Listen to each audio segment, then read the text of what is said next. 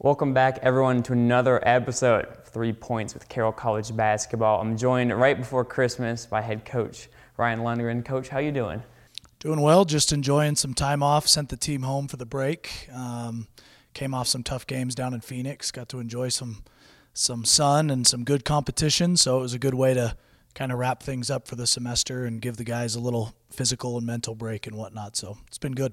Yeah, and waking up this morning, I'm sure you didn't mind getting a few days of sun. Not, not the warmest in Helena. But uh, first things first, obviously, we recapped the last couple games. Last time I talked to you, we were getting ready for that Sagu game, which uh, we knew was going to be a really tough challenge. And your team really um, has been great at home all year, but uh, came out and uh, accepted the challenge and got the win. Uh, Kendall Moore, excellent in that game, 31 points. He was kind of on a different level. Some different guys stepped up throughout the game. But yeah, I guess just what did you see from your guys there? We knew Sagu was going to be a tough game, physical game. They're athletic, long. Uh, they don't quit. They play really hard, really physical. I think you saw that with how many fouls were called in that game. It was a little bit ugly, but seemed like there was a whistle every possession of that uh, second half, anyway. So, but yeah, like you alluded to, I mean, Kendall was terrific. He kind of took the team on his back, made some tough shots, um, stretched our lead out there early in the second half a little bit, and defended really well um, also. But you know, they that was a great game for us because we hadn't really been pressed yet and been in that situation yet this year, and and they threw a good press on us, and uh, we didn't respond very well, but we found a way to stick our free throws down the stretch and and win that one. So it was a good kind of confidence builder and a good game script for us to go through, you know, heading into conference play and whatnot. For sure. And then after that, you went down and played three games uh, in Arizona, as you mentioned. Starting with the first two, you played Huntington and the Master's, two games that had identical score lines. Uh, you lost both of them, but obviously close games like you've played a lot of this year. I guess if you could group those two games together, I guess what did you see from both of those? Well, the Huntington game, uh, you know, it felt like we kind of had them on their heels most of the game. Um, I thought the turning point in that was uh, the officiating on Zane, you know, which has kind of been a theme because you don't see a lot of uh, seven footers that are as mobile as Zane is at this level, and I don't think a lot of officials know how to officiate him correctly. Um, so he got his fourth foul with 17 minutes left. Um, I think we were up 10 or we were up 10 shortly after.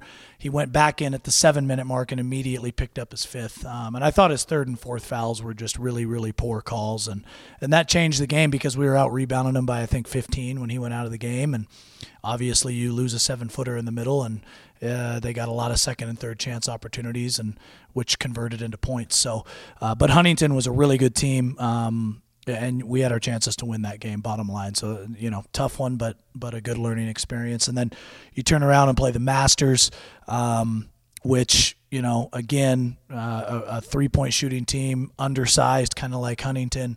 Um, kind of a mismatch problem for us.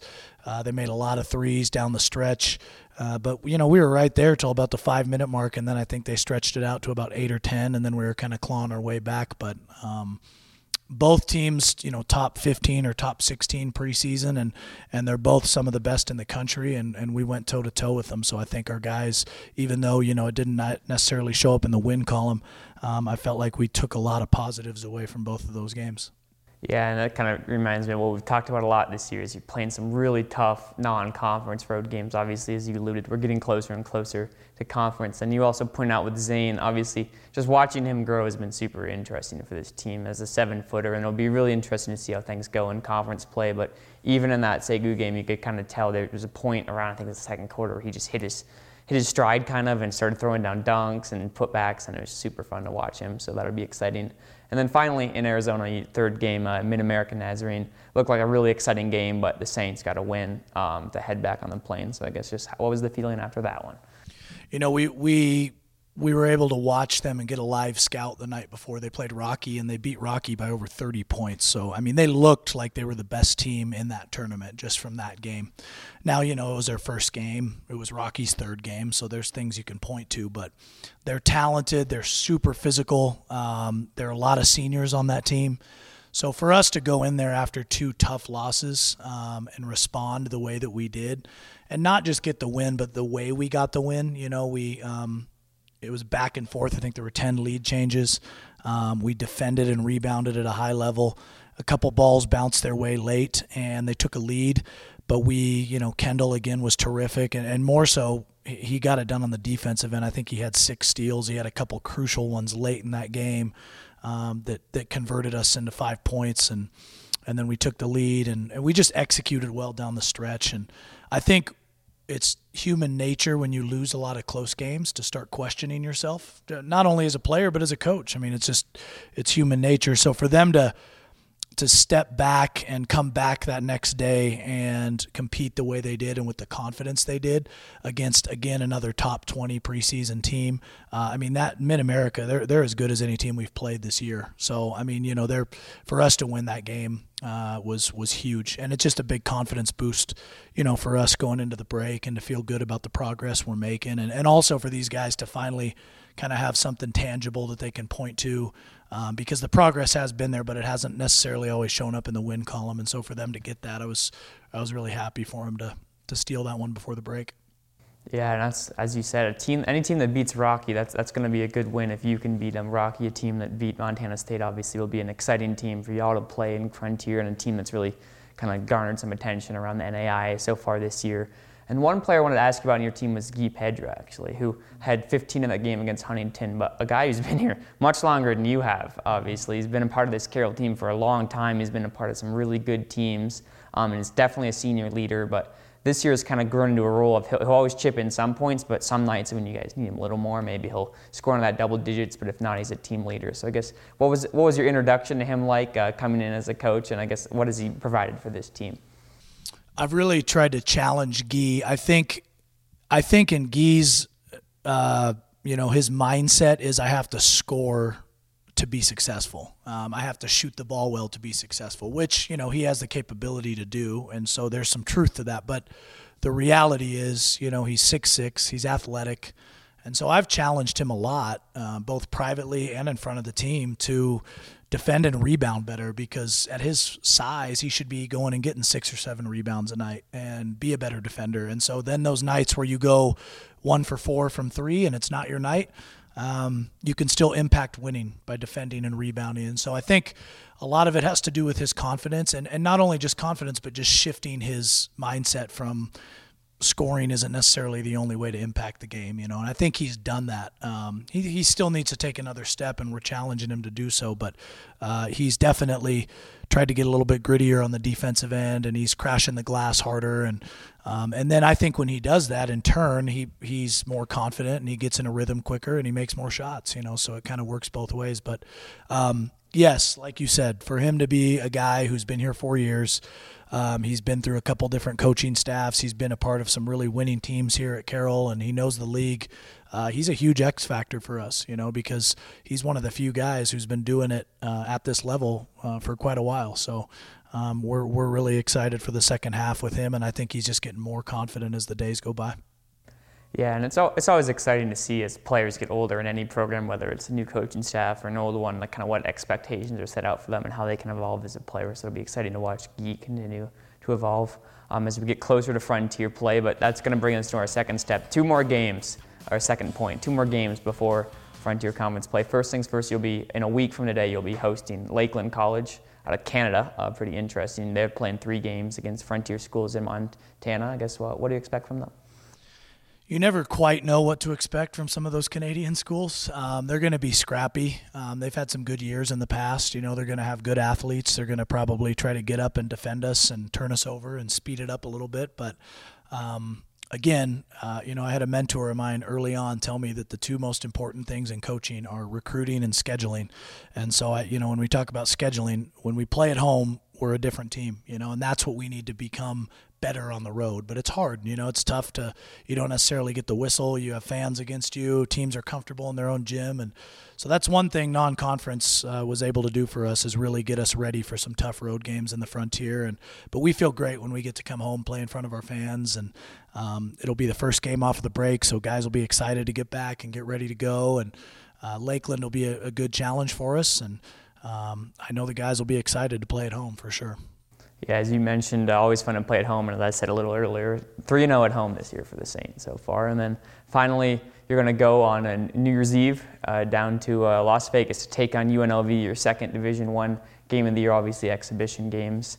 Um, the first one you played against uh, Utah Valley was super exciting for your team, and they kind of had a bounce back game in that one, and really challenged a really good Utah Valley squad. So I guess what are you trying to get out of this game against UNLV?